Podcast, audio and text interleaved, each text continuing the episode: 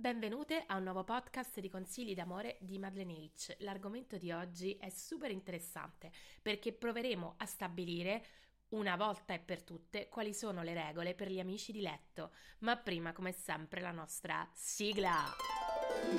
Ciao, sono Madeleine H. Sono una love coach. Risolvo problemi d'amore per chi ha il cuore spezzato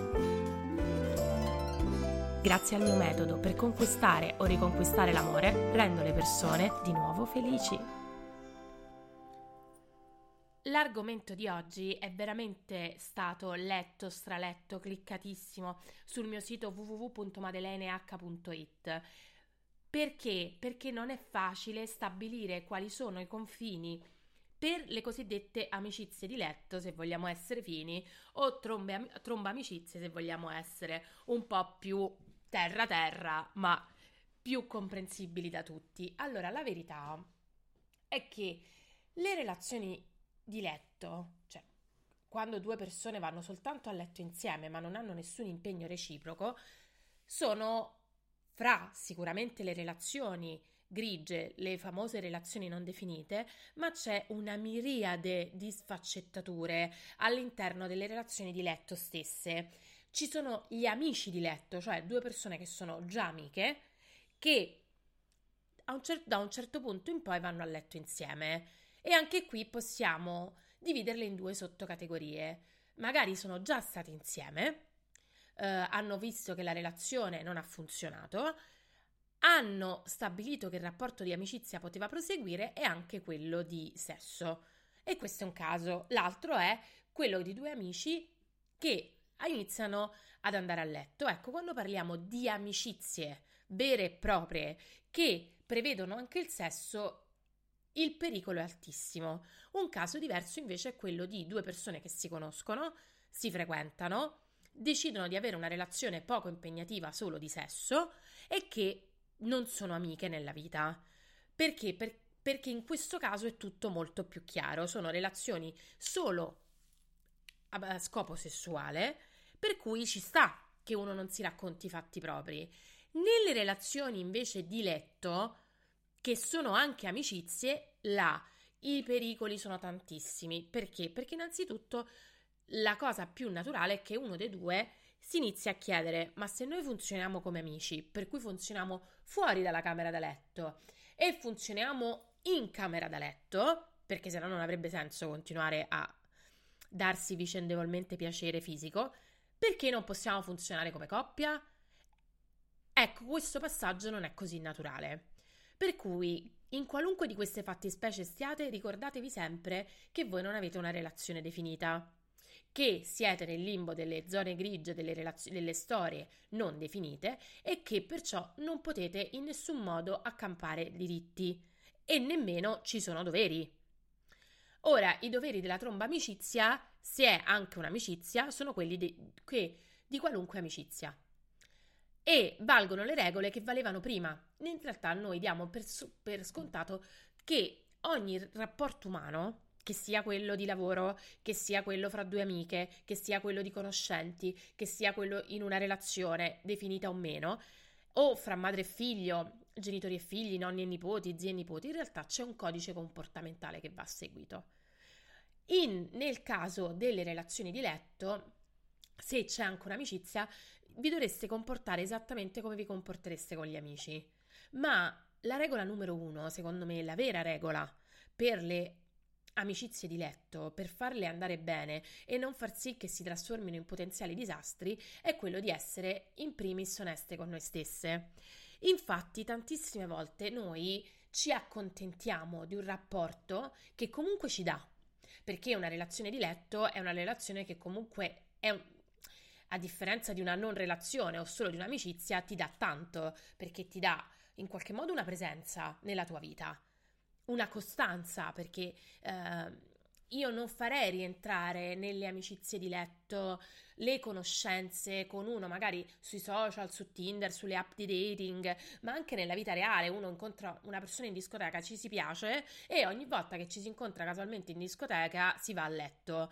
Idem per quelle, eh, le relazioni di Tinder, no? Eh, ogni tanto io ti scrivo a te, sei libero, io sono libera, ci vediamo. Ecco, in questo caso non si può proprio parlare di relazione, ma si parla di un insieme di incontri.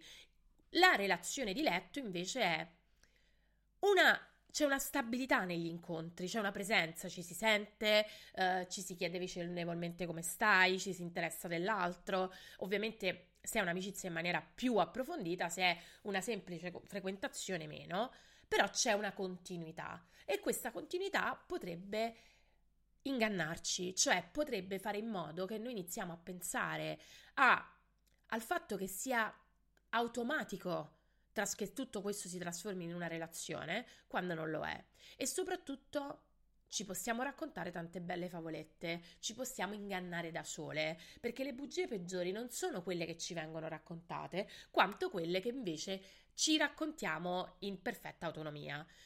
Dirsi a me va bene così quando non va bene così, dirsi io sto bene in, quest- in, questa cosa, anche se bene non ci stiamo, è sempre per- pericoloso. E questo non vale solo per le amicizie di letto, vale per le, amici- per le relazioni che non evolvono, vale per tutta una serie di situazioni in cui noi diciamo, vabbè, ti dirò, mi va bene così.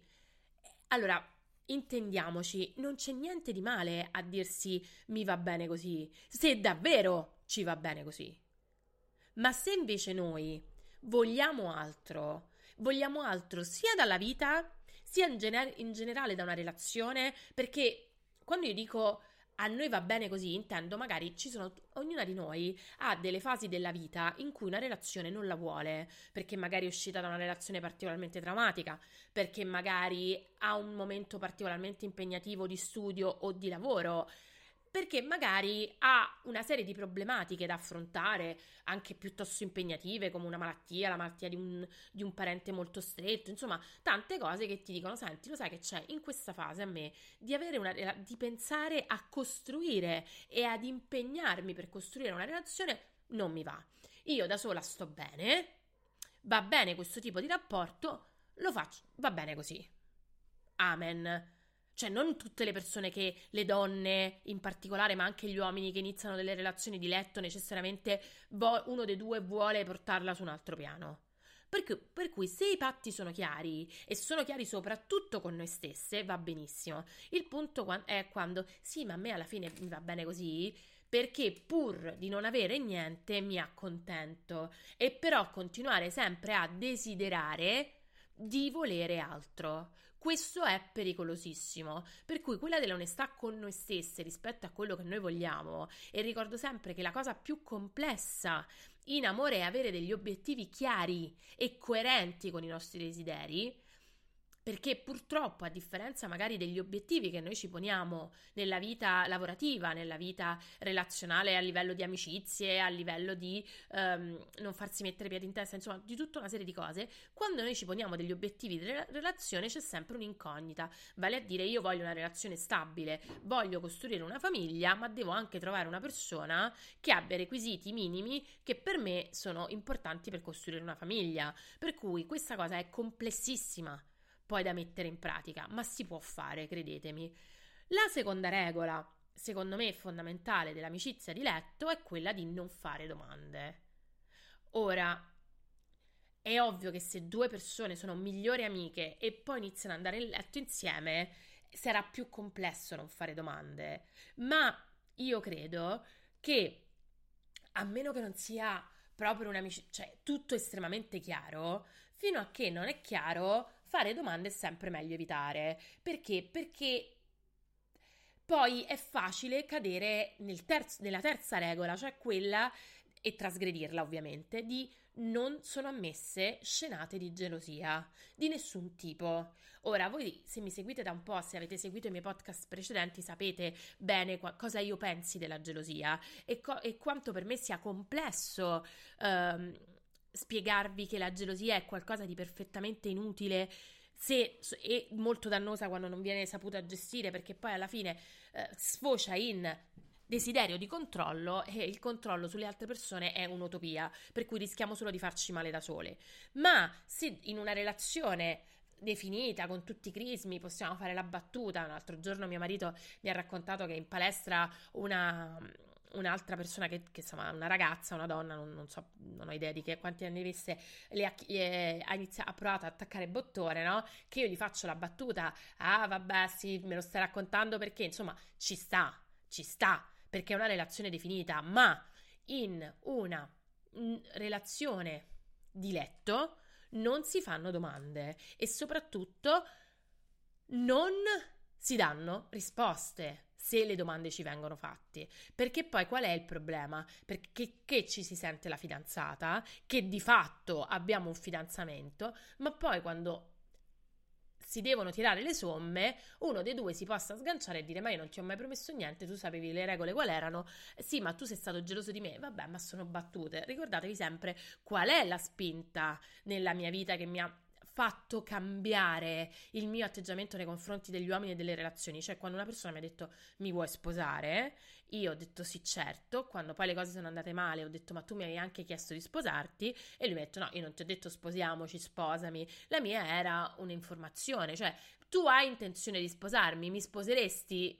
Capite bene che poi è facile creare un fraintendimento. Per cui è molto importante. Se invece si decide di volere di più, è lecito provarci, ma a maggior ragione bisogna stare in queste regole, bisogna dare... A... è l'altro che, che deve scoprire le carte, come scopre le carte facendolo ingelosire, proprio perché non sono ammesse domande, non sono ammesse scenate di gelosia e tutto quanto e non è un rapporto esclusivo, questa mancanza di esclusiva va fatta pesare fino a quando se l'altro è realmente interessato a noi e in questa situazione di amici di letto ci stava bene, perché poi alla fine ragazzi se io posso avere il meglio di te, te come se fossi la mia fidanzata, ma se poi vado a ballare con gli amici e, e, e, inizio a chattare e vado a letto con un'altra, tu non mi puoi dire niente perché non sei la mia ragazza, capite bene che a chiunque questa situazione ibrida farebbe piacere, soprattutto ai nostri amici maschietti. Per questo motivo fategliela pesare la mancanza di esclusiva, se volete trasformare un'amicizia di letto. Se vedete che sta poi cedendo, dovete scoprire le carte e dire io in questa amicizia di letto bene non ci sto più ed è anche un atteggiamento assolutamente coerente con noi stesse, però questo vuol dire chiudere. Dire una cosa del genere, dire io con te non voglio più continuare l'amicizia di letto perché provo qualcosa, ma continuare a stare nella relazione è solo fallimentare, io lo sconsiglio sempre. Per cui, qual è la chiave anche qui delle amicizie di letto per farle innanzitutto per renderle armoniche, per renderle funzionali far, a farci stare bene e per poterle trasformare, nel caso lo vogliamo. Sempre la stessa, essere oneste con noi stesse, avere degli obiettivi chiari rispetto a quella situazione. Se e ricorrere dei rischi, perché se a un certo punto io in questa storia di letto ci sto comoda, ma non, non, ci sto bene, perché essere comodi in una relazione è una cosa, stare bene in una relazione è proprio un altro pianeta, allora devo avere anche il coraggio di tagliare. Perché? Perché se io continuo ad avere una storia un, che non mi soddisfa con una persona che non mi dà quello che voglio, mi faccio solo male e poi sono io l'unica responsabile del mio dolore. Ragazzi, io per oggi ho concluso. Vi ricordo gli appuntamenti con me www.madeleneh.it, il mio sito di consigli d'amore e non solo. All'interno del sito trovate la pagina della posta del cuore dove potete scrivermi per avere un consiglio personalizzato. Vi ricordo inoltre i miei social CHZ e z-basso Madelene per Instagram e TikTok. Vi ricordo che potete cercare i miei manuali di consigli d'amore e i miei romanzi d'amore scrivendo Madelene H su, su Amazon, esce tutto. Più o meno potete andare se vi piace la libreria. Nelle migliori librerie di, di Italia il metodo e SSX sono tranquillamente ordinabili. E vi ricordo che l'appuntamento con i podcast di consigli d'amore di Madeleine H è per tutti i martedì e per tutti i giovedì rigorosamente alle 19 vi bacio e vi abbraccio vi do appuntamento alla prossima